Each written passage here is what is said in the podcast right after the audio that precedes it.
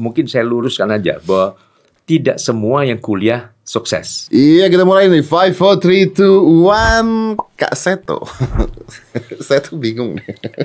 Sekarang panggilnya Kak Seto. itu saya, itu saya, itu itu sebenarnya saya mau saya mau tanya dari dulu, bingung. Kenapa Kak Seto ya? Kan kan maaf nih, umur udah hampir tujuh puluh tahun. Tapi dipanggilnya Kak Seto. Tetap jadi kakak-kakak. Saya udah dipanggil Om, Anda masih dipanggil kakak. Jadi curang ya. Jadi curang. Betul. Awalnya tuh dari mana ya Kak Seto tuh?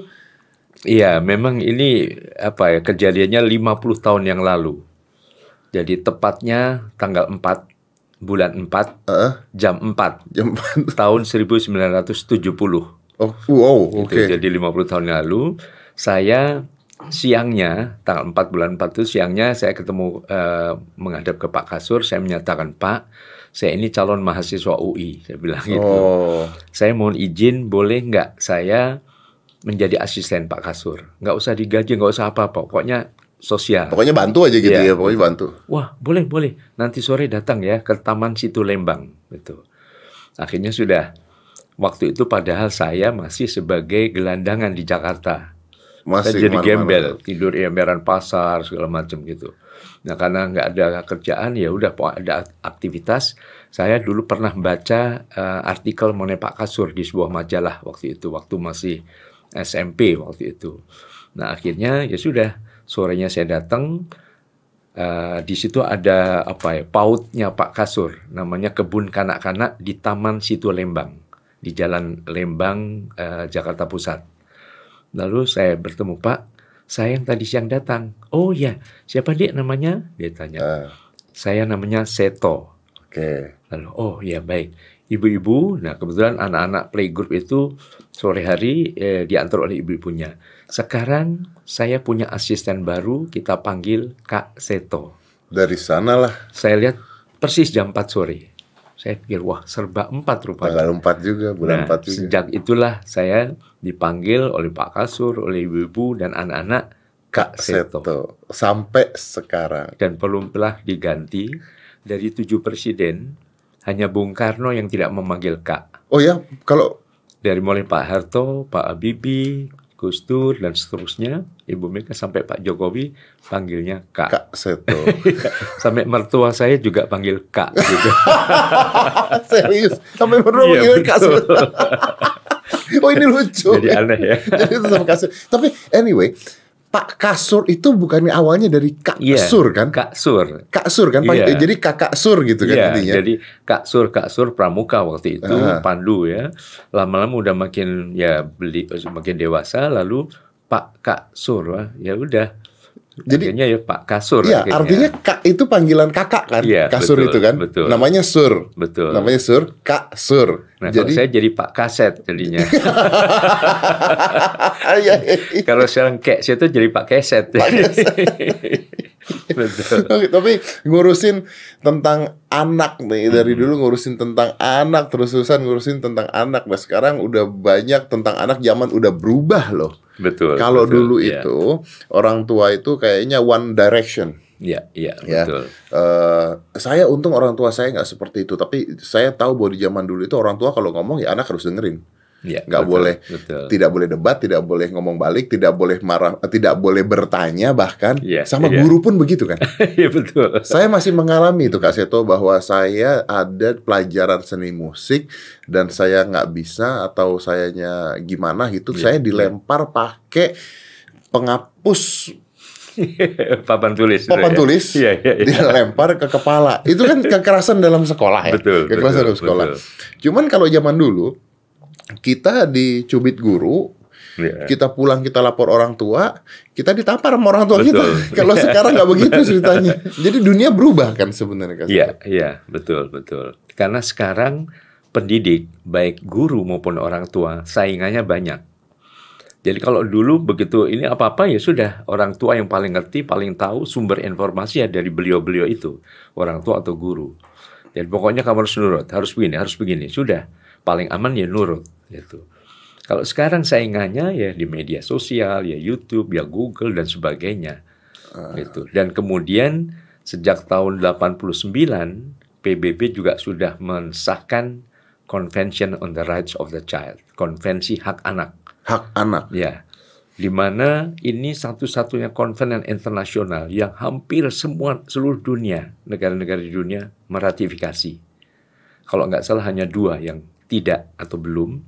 Pertama adalah Somalia, kedua adalah Amerika Serikat.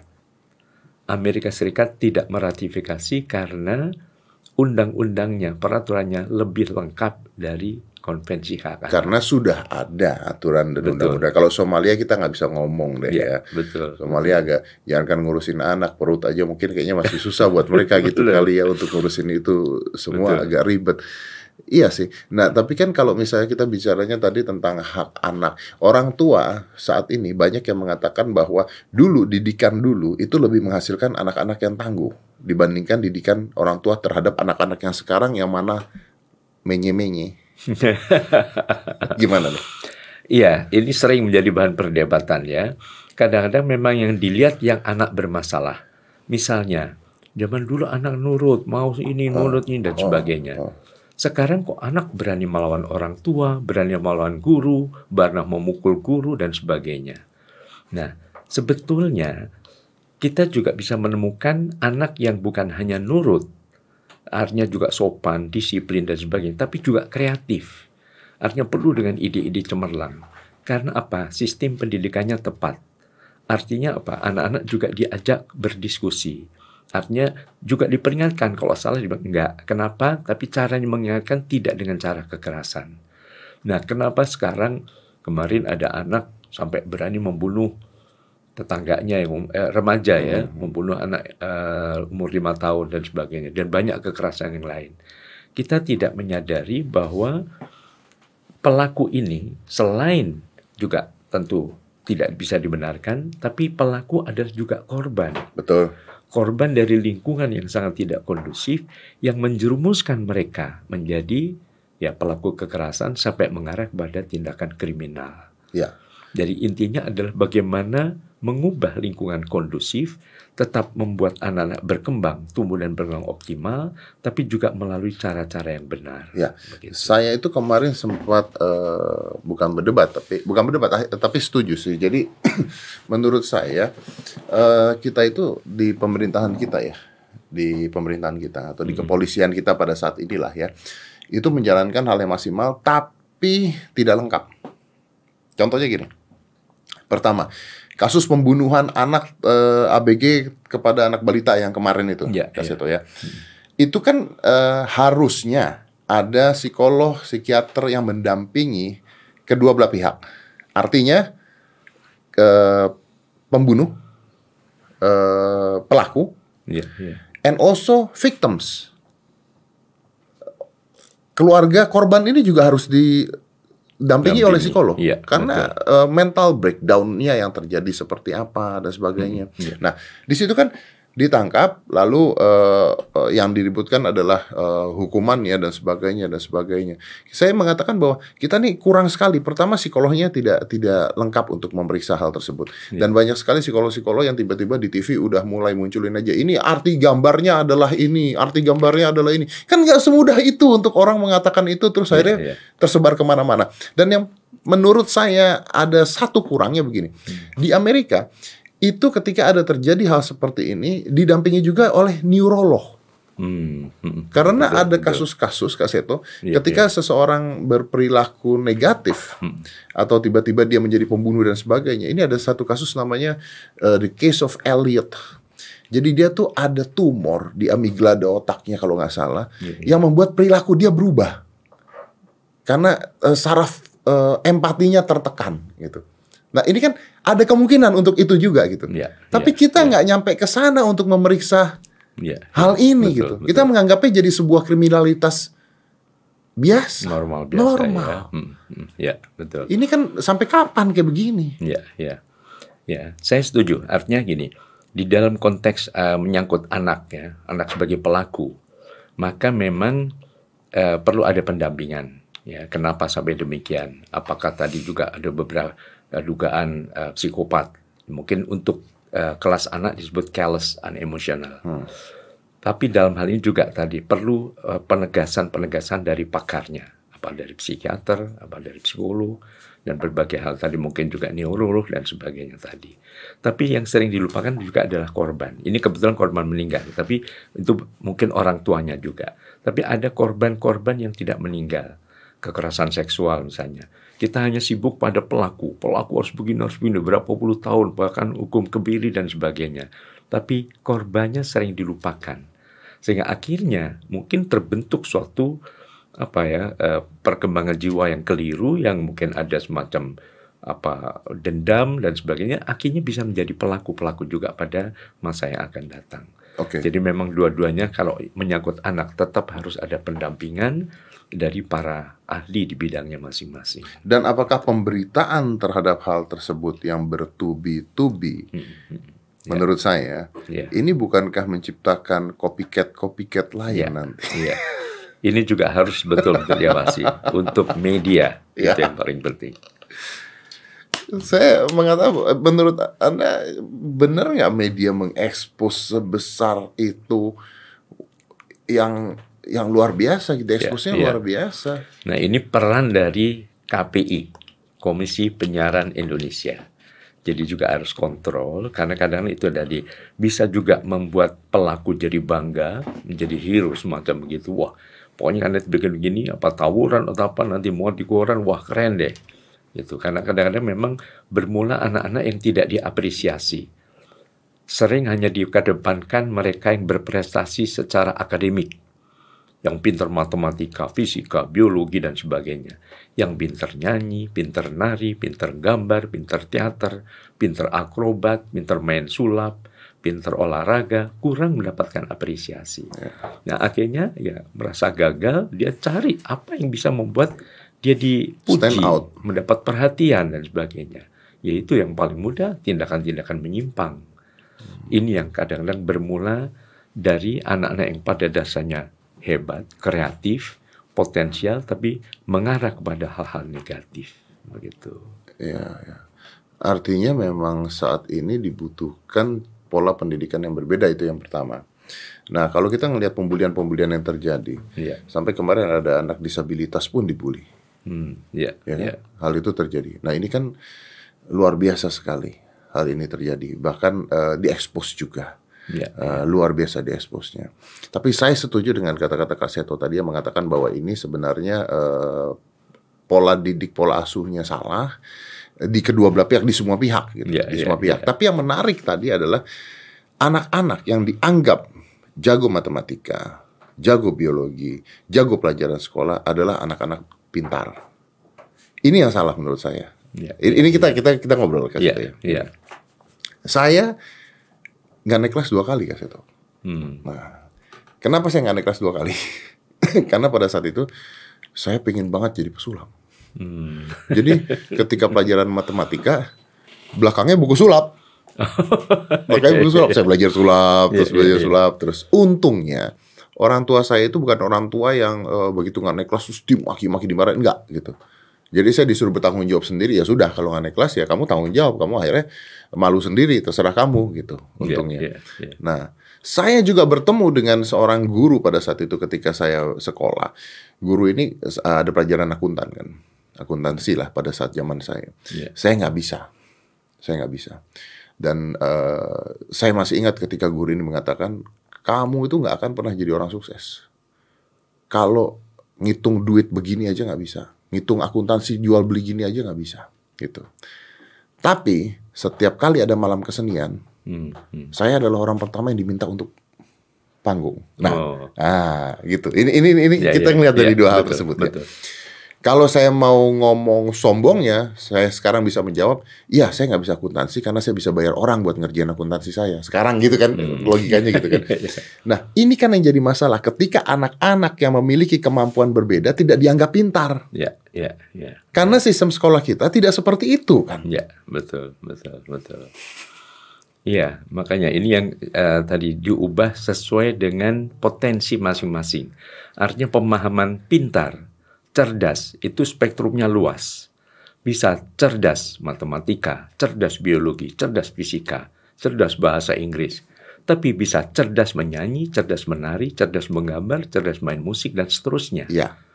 Saya selalu konsisten di dalam mencoba mengenalkan teori-teori ini ya, dengan contoh lima Rudy yang sukses, yang cerdas semuanya. Ada Rudy Habibie, bisa Rudy Hartono, Rudy Salam, Rudy Hadisuwarno, dan Rudy Choirudin. Gitu. Sering saya tanya, siapa yang paling cerdas? Rudy Habibie. Padahal semuanya cerdas. Satu cerdas fisika matematika, ini yang satu cerdas apa memegang smash-smash dahsyat, yeah, satu pemasak, betul. Pinter mengkombinasikan yeah. sayur lodeh dengan sayur asem misalnya. Iya yeah, betul. Gitu. Yang mana mungkin Rudy Habibie nggak bisa gitu yeah, kan? Iya betul. Yeah. Yang satu ini lagi pinter mengatur rambut menjadi lebih menarik. Iya yeah, betul. Nah tapi Kak Seto, ketika Anda berbicara seperti itu, hmm. apa gunanya pembicaraan Anda seperti ini ketika sistem sekolahnya pun tidak mendukung? Betul. Kan artinya betul. Anda bicara ke angin yeah. ini. Iya, iya. Makanya gini, jalur pendidikan kan ada tiga, sesuai dengan Undang-Undang Sistem Pendidikan Nasional, Undang-Undang Nomor dua puluh Tahun dua ribu tiga. Buat jalur pendidikan itu di Indonesia ya, bisa formal, bisa non formal, bisa informal. Yeah. Dan itu saling melengkapi, saling menyempurnakan, dan bisa juga saling mengganti. Jadi anak yang tidak cocok dengan jalur pendidikan formal, yang wah harus pinter matematika, pinter ini harus semuanya dikuasai misalnya. Kalau musik, ulang ini, ah itu urusan sendiri misalnya. Tapi untuk yang jalur non-formal atau informal itu dipenuhi, bisa. Sehingga sekarang ini begitu kami juga mencoba membuat eksperimen. Saya mendirikan sekolah formal dari T K yang kemudian sampai S M A itu sejak tahun delapan puluh dua. Kemudian sejak tiga belas tahun yang lalu, saya membuka jalur pendidikan informal dulu dan non-formal kemudian. Anak saya tiba-tiba mogok sekolah. Nggak mau sekolah, tinggal enam bulan ujian S M P.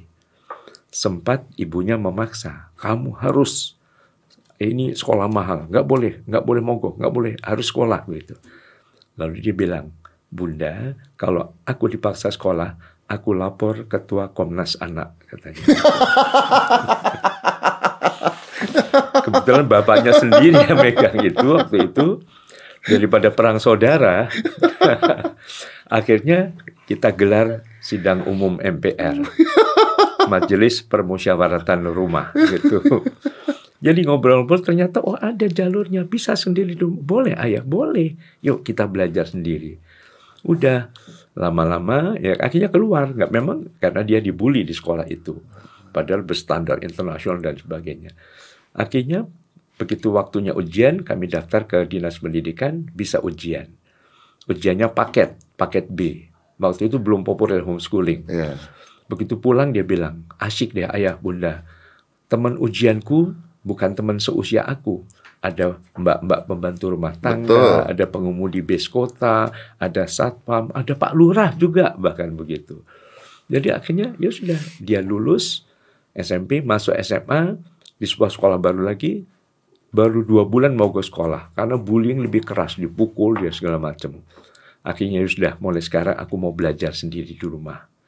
Akhirnya dari dua, uh, uh, baru dua tahun dia ikut lompat, ikut ujian S M A, alhamdulillah lulus. Dan bahkan diterima di sebuah perguruan tinggi di Malaysia waktu itu, yeah. dengan paket C. Dan sejak itu dia mulai merintis mendirikan tadi homeschooling, untuk teman-temanku yang mungkin tidak cocok untuk jalur formal. Sekolahnya hanya tiga bulan, tiga, tiga kali seminggu, Senin, Rabu, Jumat, per hari hanya tiga jam. Tapi kemudian lulusannya, diterima di kedokteran itu ada di F K U I, U G M, U S U, Sumatera Utara, dan Unhas. Kemudian diterima I T B ada, I P B ada, beberapa perguruan tinggi swasta, dan ada satu diterima di Harvard. Wow! Itu yang hanya tiga kali seminggu, per hari hanya tiga jam. Wow, dengan biaya? Ya, memang ada dua kelompok. Kelompok yang memang untuk yang menengah ke atas, tapi juga ada kelompok anak marginal. Okay. Ada anak jalanan. Ya, ya. Bahkan kita punya kelas berjalan. Jadi mobil kita desain, okay, okay. datang ke pasar induk Kramajati, ke Taman Mini, ke berbagai tempat, untuk anak-anak jalan belajar bersama. Dan sudah ada, alhamdulillah ada lulus paket B ada, paket C juga sudah ada, begitu. Nah, inilah yang bisa menghargai mereka yang tadi, yang pintar nyanyi, pintar gambar. Itu setiap hari Jumat, setiap anak boleh menunjukkan kebolehannya. Yang pintar teater, yang pintar membuat puisi. Ada yang bilang, yuk nanti kapan-kapan ke apa uh, yang tempat uh, apa itu uh, balap motor di Sentul, Sentul, ya. Yuk nonton aku, dia juara motocross internasional. Wow. Jadi biarkanlah anak-anak ibarat aneka warna bunga di Taman Sari Keluarga. Ada mawar, melati, anggrek, kenanga. Wanginya beda-beda ya. Kalau ditanya mana yang paling indah, Pak Kasur mengatakan mawar, melati, semuanya indah. Ya. Jadi semua merekah dengan cemerlang sesuai dengan potensi masing-masing. Beda kemampuan. Betul. Beda kemampuan. Betul. Saya tuh kan bikin buku ini. Uh, saya bikin buku ini tuh uh, Millennial Power. Hmm. Ini tuh menceritakan tentang bagaimana caranya orang mengejar mimpi. Dan di salah satu, uh, uh, ini untuk Kak Seto tapi nanti aja baca aja juga gak apa-apa. Siap. Ini Millennial Power. Pulang saya dari udah, sini langsung saya baca. Ini saya udah jual di Gramedia juga. Jadi oh. uh, menciptakan malin, uh, milenial yang kaya dan mandiri. Kaya di sini dalam arti besar ya. Kaya yeah. kan bukan hanya uang saja. Yeah. Tapi di sini ada beberapa hal juga yang saya pernah bicarakan juga di podcast menjadi uh, banyak kontradiksi dari orang-orang. Karena di sini saya mengatakan bahwa hmm. sekolah dan kuliah uh, yang sistem biasa ya, sekolah dan kuliah itu tidak menciptakan orang jadi sukses. Itu kata-kata saya. Banyak yang marah-marah juga banyak ketika saya bilang gitu ya. Sekolah dan kuliah itu tidak menciptakan orang jadi sukses. Karena uh, kita diciptakan uh, seakan-akan kita dianggap semuanya sama di sana. Ya, sedangkan ya, ya. kemampuan kita semuanya berbeda-beda. There is a very good quotes yang mengatakan bagaimana caranya mengajarkan uh, ikan untuk manjat pohon, gitu kan? Benar, benar. Ada yang begitu kan? Ya, ya, kalau ini ya, ya. pelajarannya semuanya monyet, tapi ada ikan yang ikut nggak bisa gitu. Saya mengatakan kuliah, uh, sekolah dan sebagainya bagus untuk apa? Sosialisasi. Belajar manajemen tentang apa yang terjadi gitu, tapi tidak membuat orang menjadi uh, sukses. Dan menariknya, nih Pak Kasur, Pak Kasur jadi nggak enak ya. Pak Kasur tuh Pak Kasur, yeah. Pak Kas, Pak Kaset, jadi Pak Kaset, jadi Pak Kaset. Gini Kak Seto, yeah. nah, uh, saya melihat banyak sekali anak-anak sekolah, at least di zaman saya, anak sekolah yang dulunya saya suka contekin karena saya bodoh, yang dia pinter di sekolah ya, tidak semua ya Kak Seto, tidak semua, ya, ya. yang dia pinter di sekolah, pinter matematika, pinter biologi, pinter apa, ketika dia sudah besar, banyak juga yang nggak jadi apa-apa akhirnya, ya. banyak juga yang akhirnya cuman maaf kerja di kantor, jadi ya. teller gitu, ya. padahal di sekolah ranking satu, ranking dua. Betul, betul. Menurut saya karena mungkin tidak semua, saya tidak mengatakan semua, ya. tapi menurut saya mungkin karena tingkat kreativitas mereka akhirnya nggak berkembang sama sekali. Ya, ya. Nah. Aska, saya kan punya anak nih, Kak Seto. Aska itu kayaknya adalah uh, agak seneng-seneng banget karena bapaknya saya. Jadi begini, dia itu kalau pulang mau bikin P R, saya bilang sama dia, kamu bikin P R, papa cuma kasih kamu satu jam waktu bikin P R, satu jam. Habis itu main. Saya bilang, mau main game kayak, mau apa kayak, main. Saya bilang, jangan bikin P R. Karena menurut saya gini, sekolah dari jam tujuh sampai jam tiga sore. Bayangin Kak Seto, jam tujuh sampai jam tiga sore. Ya.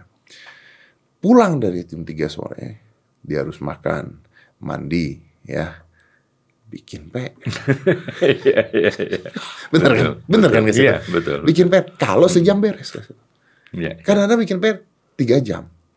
Saya tuh sampai ngomong, ngapain sekolah kalau lu dikasih P R, saya betul, bilang. Betul, betul. Artinya tuh guru-guru nggak bisa nyampain. Saya ngomongnya begitu. Memang yeah, kan yeah. agak keras yeah, gitu yeah, Kak Seto ya. Yeah, yeah. Saya bilang nggak usah P R-nya. Mendingan kamu mau suka apa? Dia suka bela diri, suka apa? Yuk uh, panggil guru bela diri, belajar bela diri, belajar olahraga, belajar ini, belajar ini. Udah lupain pelajaran sekolah. Tapi kan dia takut karena kalau misalnya nilainya jelek, yeah, yeah, nanti yeah. gak naik kelas. Dia bilang gitu. Kebetulan saya bapaknya, saya bilang, kamu gak naik kelas, gak apa-apa, saya bilang. Yang penting saya tahu kamu berusaha. Yang penting di kelas kamu bener. Yeah. Kalau gak naik kelas cuma gara-gara kamu gak punya waktu untuk buat P R, mm-hmm. papa gak masalah. Yeah. Paling keluar duit tambahan aja buat, buat tahun depan.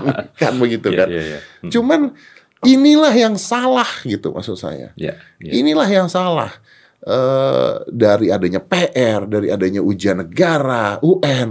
Ya kebetulan uh, Pak Nadiem udah menghilangkan U N ya kemarin ya. Ujian nasional. Ujian nasional yeah. gitu ya. Hmm. Tapi inilah yang salah dari konsep sekolah yeah. Yeah. yang dari dulu tidak berubah. Yeah. Tidak yeah. berubah. Yeah. Dan orang tua menganggap pintar di sekolah artinya sukses dalam hidup. Yeah, yeah. Nah sekarang saya berhadapan dengan Kak Seto. Yeah, yeah. Adalah orang yang tepat untuk menjawab apakah saya benar apa tidak? Yeah, yeah.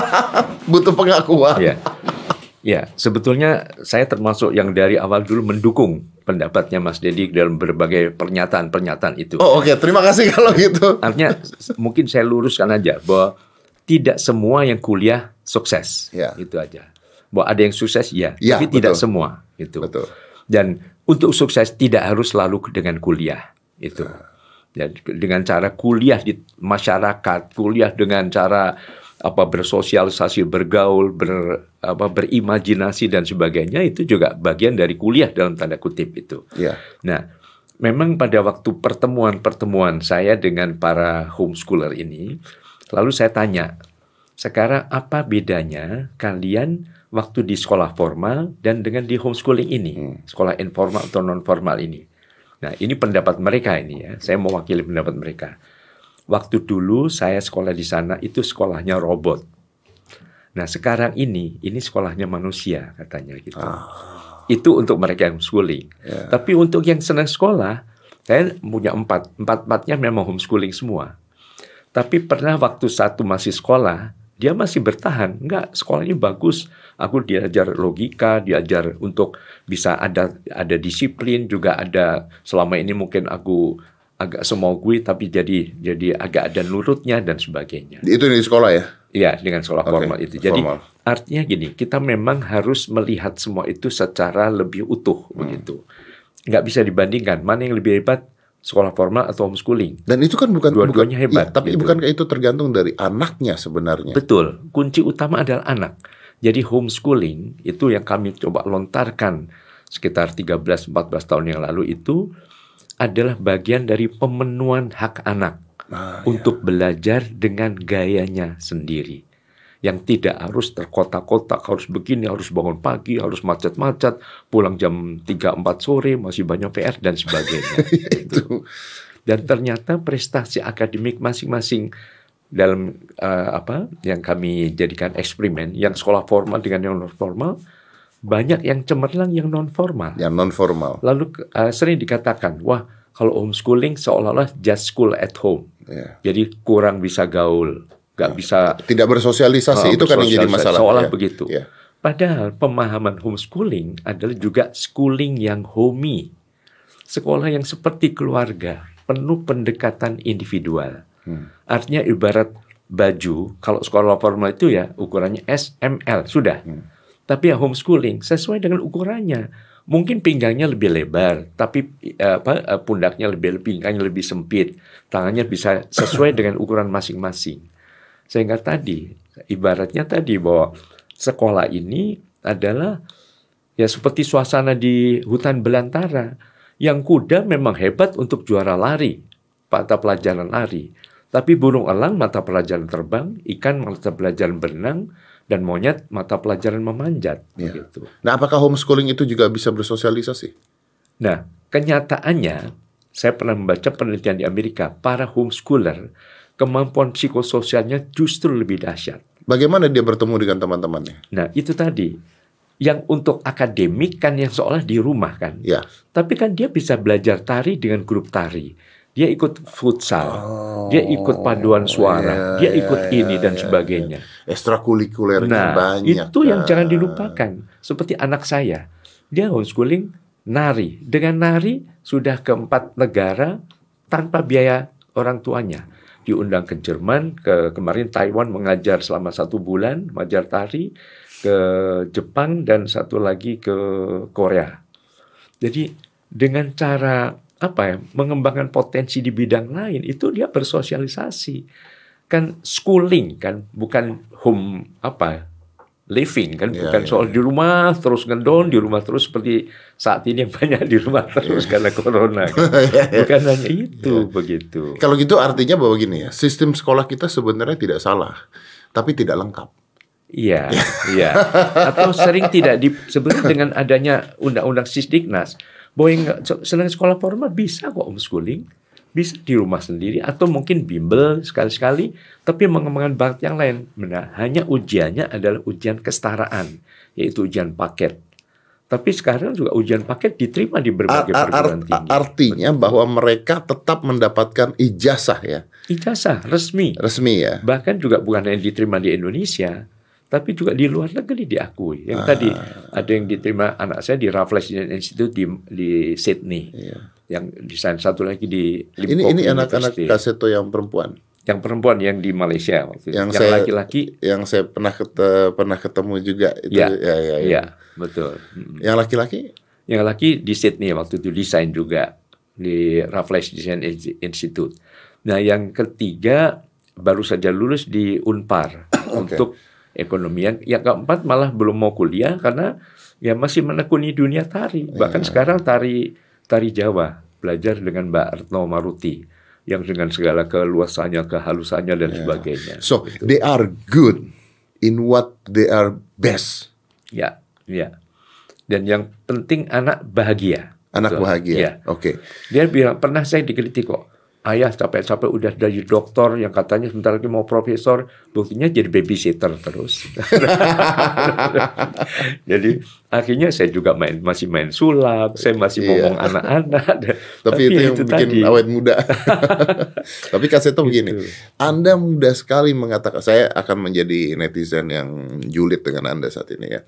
Anda mudah sekali mengatakan itu semua karena Anda berada di posisi ini, Anda ekonominya menengah ke atas, bagaimana kami-kami yang tidak mengerti itu semua yang ada di pedesaan, yang ada di ujung-ujung sana yang tidak tahu. Jangankan homeschooling, sekolah aja harus jalan berapa kilometer sampai terjun jatuh ke jurang kok. Ya, itulah yang juga waktu kami bicara dengan Pak uh, Mas Nadim ya waktu itu. Kenapa di Papua yang kadang-kadang mau itu apa nyebrang sungai, kadang yeah. nyebrang laut di beberapa dari di Riau. Nah, itulah dengan jalur homeschooling itu dimungkinkan. Dan sekarang juga sudah ada media sosial. Ya. Ya, ujian pun kami, homeschooling kami juga. Bahkan murid kami ada yang di Jepang, ada yang di Australia, ada yang di Saudi Arabia, gitu. Dengan jarak, jarak jauh juga, begitu. Tapi kan mereka di daerah-daerah itu tidak mungkin melakukan itu, atau mungkin? Ya, itulah difasilitasi oleh pemerintah daerah.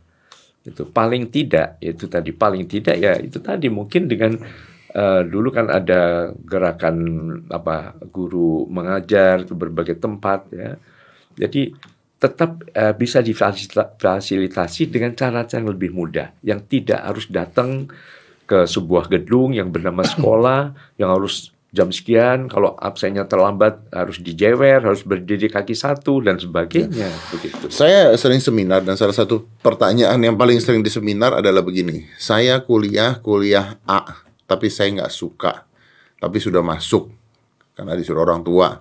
Yeah, yeah. Saya sukanya adalah nari misalnya gitu. Yeah, yeah.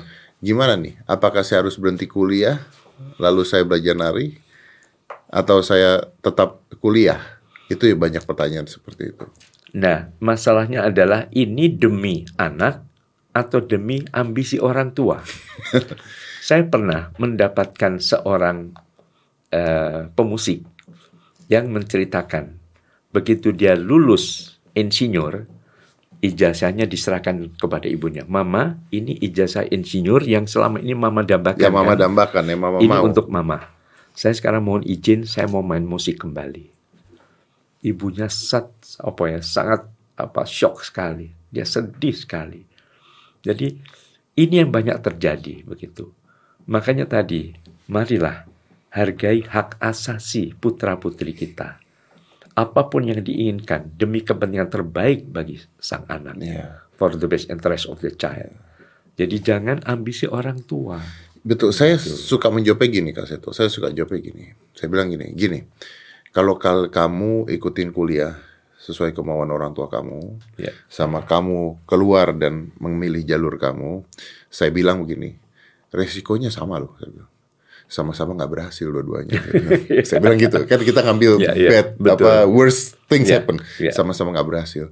Tapi seenggak-enggaknya yang satu lu suka, yang satu lu nggak suka. Benar, benar. Yeah. At least if we do something yeah. that we love, betul, betul. Different yeah. kan passionnya kan, gitu yeah. kan Kak Seto kan. Ya, yeah. makanya kami salah satu tugas kami juga teman-teman di L P A I, Lembaga Perlindungan Anak Indonesia ini. Eh, mengkampanyekan melalui tadi berbagai talk show, seminar, diskusi yeah. kepada para orang tua. Jadi semacam apa ya, parenting yeah. gitu. Bagaimana menghargai putra-putri kita. Yeah. Yeah. Jadi, jadi jangan sampai membuat hanya kita yang bahagia, anak nggak bahagia. Yeah. Tapi ya demi kepentingan terbaik bagi anak itu, karena mereka yang akan mengalami sendiri nanti di masa yang akan datang. Oke, okay. tadi tadi Kak Seto mengatakan memang ada yang beda antara mereka yang mampu dengan mereka tidak mampu. Ada homeschooling, ada mobil belajar dan yeah, sebagainya. Yeah. Hmm. Tapi kan tetap saja bahwa kesetaraannya tidak akan sama. Kesetaraan di bidang apanya? Pendidikannya, Mas. Artinya. Sama, tetap sama. Bagaimana caranya yang mobil keliling itu bisa? Nah, kita pakai relawan. Sama? Kita pakai relawan. Jadi inilah penting juga ibaratnya melindungi anak perlu orang sekampung. Ah. Kita perlu memberdayakan para mahasiswa. Kami para banyak beberapa mahasiswa dari U N J, dari U I N, dari U I juga menjadi relawan. Jadi itu yang kemudian secara sukarela mengajar pada anak-anak yang marginal ini. Begitu. Tapi kan ini mobil jalan-jalan terus tidak berdiam satu tempat. Iya, artinya satu tempat ini. Jadi belajarnya misalnya seminggu sekali, tapi udah cukup. Nanti kembali lagi situ. Tapi apakah anak-anak ini nanti bisa juga ngambil paket C, paket dan sebagainya? Bisa, bisa. Iya. Nah, okay. kita tadi dari ibaratnya apa ya uh, uh, pemberdayaan yang kuat ini membantu yang lemah. Jadi dana dari menengah ke atas yang kadang-kadang boleh dibilang mahal ya untuk mungkin sementara kalangan. Nah itu kelebihannya adalah untuk membantu untuk kaum marginal. Apa sih yang saya dapat gitu. Contoh begini, misalnya uh, anak saya saya homeschoolingin, hmm. uh, saya artinya kan bayar seperti uang sekolah. Ya. Dan ya. Ini mahal. Nah saya nggak tahu nih mahal nih berapa ya, nih. Mahal, makanya paling tidak uh, apa ya tidak semahal yang kelas sama tapi sekolah formal misalnya begitu. Oke, okay, anggaplah yeah. saya bayar lah udah saya mampu hmm, gitu kan yeah. saya bayar. Uh, apa yang dilakukan anak saya di rumah belajar lewat komputer ketemu yeah, orang? Dia eh, makanya tadi ada yang eh, homeschooling itu ada tiga jenis. Pertama homeschooling tunggal. Nah. Itu kalau dia sendiri di rumah, yeah. dia ajar sendiri orang tuanya atau panggil guru les. Panggil guru les. Ya, okay. Itu homeschooling tunggal. Guru lesnya dari ya, da, ya dari kami dari, juga ada. Okay. Kami bisa. Okay. Kita kita kirim guru les. Ada atur itu, itu ya. ya. Oke. Okay. Artinya di lainnya hanya di rumah. Tunggal. Dua. Kedua, homeschooling majemuk. Grup berarti. Itu beberapa keluarga berhimpun. Nah, belajarnya nanti pindah-pindah. Di rumah ini, di rumah, di rumah ini, B, di rumah ini. Jadi berteman, tapi dalam kelompok kecil. Oke. Okay. Nah, okay. yang ketiga adalah homeschooling komunitas. Oke. Okay. Itu yang datang ke tempat kami yang kami sediakan. Yang sekolah juga, namanya juga sekolah, tapi sekolah yang non-formal istilahnya. Semacam kursus, begitu. Which is yang hanya seminggu, tiga jam. Yang seminggu tiga kali, per hari hanya tiga jam tadi.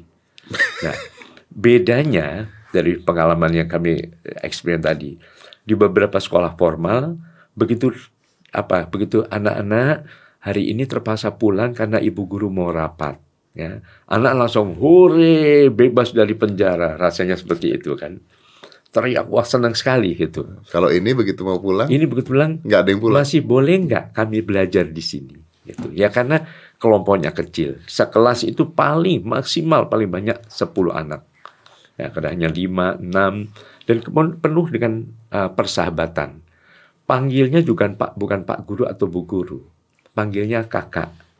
Lah yang udah kakak-kakak aja dipanggil Manggil kakak, maksud ini kakak dipanggil Pak atau iya, Bu. Iya, kan. iya, iya. Nah suasananya tadi penuh persahabatan, penuh keakraban, ya ada unsur humor, kreativitas dan sebagainya. Bahkan beberapa kakak-kakak uh, mengatakan, nah adik-adik sekarang hari ini mau belajar apa? Mau membahas apa? Jadi ide-ide, kreativitas, kemudian apa gagasan-gagasan unik dari setiap siswa itu muncul gitu. Jadi suasananya betul-betul tadi mengasyikkan, tidak harus tegang, harus dibentak, harus dipelototin, harus ini dan sebagainya. Suasananya seperti itu, Mas. Gitu. Iya, memang lebih menyenangkan kalau misalnya, anggap aja kalau misalnya zaman dulu kita retret gitu ya ke satu nah. tempat gitu kan, retret itu kan menyenangkan yeah, dibandingkan betul. kita sekolah gitu. Yeah. Begitu selesai retretnya terus sedih sendiri, kita tuh mau pulang lagi seneng-senengnya sama teman-teman tapi mau pulang gitu kan. Yeah, Sedangkan di sekolah yang belajar dari pagi sampai uh, sore terus istirahat cuma lima belas menit gitu yeah, ya. Saya yeah. masih nggak ngerti itu istirahat lima belas menit itu mau ngapain sih? Zaman saya dulu sekolah istirahat lima belas menit. Yeah, yeah. Ngapain istirahat? Deh. Anda tidak kasih istirahat lima belas menit itu, beli makanan, beli makanan kan lari-lari kan. Iya, iya. Beli makanan tuh lari-lari, ngalamin saya Kak Seto beli makanan lari-lari, makan cepat-cepat, udah gitu baris lagi, masuk lagi ke kelas gitu kan. Iya, iya, iya. Udah gurunya juga apa istilahnya? Gurunya apa horor apa bukan apa namanya? Gurunya killer. Killer. Gurunya killer dan kita paling senang ketika gurunya sakit. Ya, ya, karena ya, tidak ya. masuk, tidak ada mata pelajaran. Ya, kan? Jadi paling senang waktu sekolah apa? Waktu pulang sekolah, waktu istirahat, waktu guru sakit atau guru rapat. Iya. Rasanya bahagia. Rasanya bahagia. Artinya betul. Itu menjadi sebuah mesin penyiksaan terhadap anak-anak kadang-kadang. Ya, betul, iya, betul, betul sekali. Wow. Berarti ini sebuah pilihan ya, sebuah pilihan ketika anak-anak di Indonesia ingin belajar tapi tidak cocok dengan kelas iya, formal. Betul. Harus, artinya gini loh, sekolah untuk anak, jangan anak untuk sekolah. Iya. Kurikulum untuk anak, guru untuk anak. Jadi ini semua kan ya ibaratnya tadi kalau bunga ini, kalau kan bunga macam-macam, ada yang tahan di tempat dingin, di tempat panas, iya. di tempat ya apa uh, campuran kadang dingin kadang panas, nah itu disesuaikan lingkungannya menyesuaikan ya. Yang dipaksa nanti suatu tanaman di musim dingin dibawa ke musim panas ya layu sebelum berkembang ya, gitu. Ya. Kontaknya kemana tuh Kak Seto? Kontak untuk homeschoolingnya Kak Seto? Uh, ada tempat mungkin di Google ada. Di Google Tinggal ada homeschooling ya. Kak Seto. Tapi banyak ada. Tidak sih homeschooling sekarang? Cukup banyak dan sekarang juga sudah ada asosiasinya. Ah, oke. Okay. Asosiasinya namanya Asosiasi Sekolah Rumah dan Pendidikan Alternatif, disingkat ASAH PENA gitu. ASAH PENA. Jadi supaya penanya lebih tajam. Terasah, lebih tajam lagi. Wow, yeah. oke, okay. ya itu dia ya. Jadi uh, kita punya pilihan sekarang dan jangan menganggap anak itu bodoh ketika mata pelajarannya dia tidak bisa terus dianggapnya betul, bodoh. Betul. Gitu. Itu yang saya kesal. Saya dulu waktu kecil matematika saya paling tinggi dapat empat. Saya selalu mengatakan, alhamdulillah masih hidup sampai sekarang. Gitu. Karena saya belajar matematika tidak dengan paksaan waktu itu. Ibu saya sendiri saya ingat, saya ditanya, Seto, dua tambah dua berapa? Saya bilang lima bu, nggak dibilang blow on banget sih, enggak. Oh, iya. Karena saya dari kecil ini orangnya nggak bisa diem, lari sana, lari lompat sana, naik ke atas genteng jatuh. Umur empat tahun saya jatuh kepala di bawah bocor, kepalanya dijahit, makanya pakai poni terus untuk menutupi jahitannya nih. Emang ada jahitan tuh? Ada. Beneran Kak Seto? Bener nih, ini kan bekas juga jatuh juga ini. Nah. Akhirnya belajarnya dengan bergerak. Coba kamu lompat dua kali. Saya lompat satu, dua. Sekarang dua kali lagi. Satu, dua. Jadi berapa kali lompatnya? Dua, empat bu. Nah, jadi dua tambah dua berapa? Empat. Pengajaran akhirnya yang berbeda. Senang matematika karena dikaitkan dengan gaya belajarnya yang senang ya. kinestetik gitu. Ya, ya, ya, jadi ya. Anak misalnya pintar nyanyi itu jangan dua tambah dua berapa, tiga tambah tiga berapa. Bisa dengan nada-nada indah. Dua ditambah dua ya. sama dengan berapa misalnya. Ya. Jadi kadang-kadang nada indah juga berpengaruh pada suasana pembelajaran. Ya kan sama aja seperti lagu yang kita nggak suka kalau diputar terus-terusan kita jadi hafal itu kan. Ya, iya. Ya kan? Jadi earworm gitu kan di, ya. di kepala kita. Iya, kan? Ya. Betul. Saya juga dulu nggak naik kelas gara-gara salah satunya itu saya sering ngomong sekali karena pelajaran agama saya empat. Dan kalau pelajaran agama empat nggak bisa naik kelas. Hmm. Tapi saya merasa sekarang saya mau protes. Kayaknya dulu bukan belajar agama, tapi belajar hafalan deh. Nah, iya, iya kadang-kadang kurang pada intinya, lebih iya. pada kulitnya. Iya, ini yang gitu, sering dilupakan. Gitu kan. Masa belajar, masa Anda bisa menilai agama saya empat kalau saya tidak hafal? Betul, betul. Jadi lucu gitu sebetulnya. Iya sih. Oke, Kak Seto ini uh, di ulang tahun nanti ya, berarti ke lima puluh, lima puluh tahun, tahun setengah abad, setengah abad mengabdi ya, di dunia anak-anak. Ya, ya, lima puluh tahun mengabdi di dunia anak-anak, tepat tanggal empat April. empat April tahun dua ribu dua puluh. Tahun dua ribu dua puluh empat April, karena pada saat itu ketemu Kak, Pak, eh, Pak Kasurnya juga ya, tanggal jam empat tanggal empat bulan empat ya waktu ya, itu ya. Betul. Apa yang Anda lakukan di tengah-tengah uh, virus corona yang ada di mana-mana? Kayaknya Anda tidak bisa apa-apa. Iya, ya memang termasuk juga uh, membantu ya pemerintah, yeah, membantu uh, menyelamatkan juga anak-anak dan para orang tua untuk bisa menciptakan suasana yang penuh persahabatan di dalam keluarga, yeah, supaya anak betah. Yeah. Jadi jangan sampai dianggap sebagai hukuman. Yeah. Tentu ada suatu apa ya, rasa syukur. Wah, justru dengan adanya empat belas hari ada di rumah, berarti ya itu anak-anak jadi lebih dekat. Saya ada waktu juga dengan anak yang selama ini mungkin anak tanya, ini apa Pak, ini apa, aduh Papa lagi sibuk, ini sebentar ini. Yeah. Nah harus segera pergi, harus begini. Nah sekarang ada, ada kedekatan. Tapi memang tadi memosisikan sebagai sahabat anak. Yeah. Saya pernah menulis dulu sejak anak saya masih uh, berapa, masih bayi waktu berapa, eh, sudah mulai balita juga. Anakku, sahabatku, dan guruku. Yeah, because we can, juga bisa belajar banyak. Yeah, we can learn a lot dari anak-anak, yeah, beneran. Yeah. Bisa kreativitasnya, yeah, kejujurannya, yeah, persahabatannya. Kita marah berantem mungkin seminggu belum ngomong. Yeah. Anak kita lagi ribut sebentar, baru sepuluh menit, lima belas menit. Udah ketawa-ketawa. Ayah, ayah, ini kenapa? Ini apa ya? Yeah, Ma, apa persahabatannya menjadi yeah, sangat tinggi sekali, yeah, begitu. Nah, dalam hal ini mungkin juga saya selalu mengharapkan apa? Jangan mimpi punya anak penurut, kita akan frustrasi. Hmm, jadi? Tapi mimpi anak yang mandiri dan bisa bekerja sama. Kita kurang apa anak-anak yang bisa bekerja sama. Hmm. Akhirnya egois, mau menang sendiri, harus memaksakan kehendak dan ya, sebagainya. Ya, ya. Jangan mimpi. Nah, itu kan dicontohkan dari orang tuanya. Orang tuanya. Kalau orang tuanya main paksa, main perintah, instruksi, komando, harus begini begini. Ya tidak bisa kerja sama. Nggak bisa kerja sama, dia lihat ayah gitu. Aku juga lain kali ya, kalau punya power akan begitu juga. Ya, gitu. Ya monkey see monkey do lah ya. Ya. Betul. Ya. Jadi mungkin juga harus menarik. Maka saya selalu mengatakan, marilah jadi orang tua yang menjadi semacam artis serba bisa. Kalau harus nyanyi ya, nyanyi yang benar. Harus dongeng ya, dongeng yang menarik. Mungkin juga main sulap, mungkin juga menggambar. Mungkin juga apa sesuatu yang, artis kan sesuatu yang menciptakan sesuatu yang menarik. Akhirnya anak akrab dengan orang tuanya. Ya. Begitu. Wow. Oke, okay, Kak Seto, itu pesan yang luar biasa sekali buat uh, sebenarnya ini bukan buat anak-anak tapi buat orang tua ini. Mantan anak-anak. Mantan anak-anak gitu ya. Karena saya yakin juga bahwa ya Indonesia kan berkembangnya kan kita selalu mengatakan bahwa mereka adalah generasi penerus, generasi penerus gitu yeah, ya. Betul. Jangan betul. Bikin generasi penerus yang stres dong, itu kan intinya ya. Yeah. Biar biarkan mereka generasi penerus yang berkembang ya. Yang yeah, berkembang. Oke. Okay. Kak Seto, terima kasih banyak udah terima kasih juga datang Mas ke Dedi. Podcast saya nih. Mudah-mudahan luar biasa podcastnya. Terima kasih. Sukses terus. Kalau dia mau disampaikan nanti datang lagi ke sini Kak Seto. Siap, kita siap. Nyampein ke masyarakat lebih luas lagi. Siap. Terima kasih Kak Seto. Terima kasih. Let's close this. five, four, three, two, one. Close the door.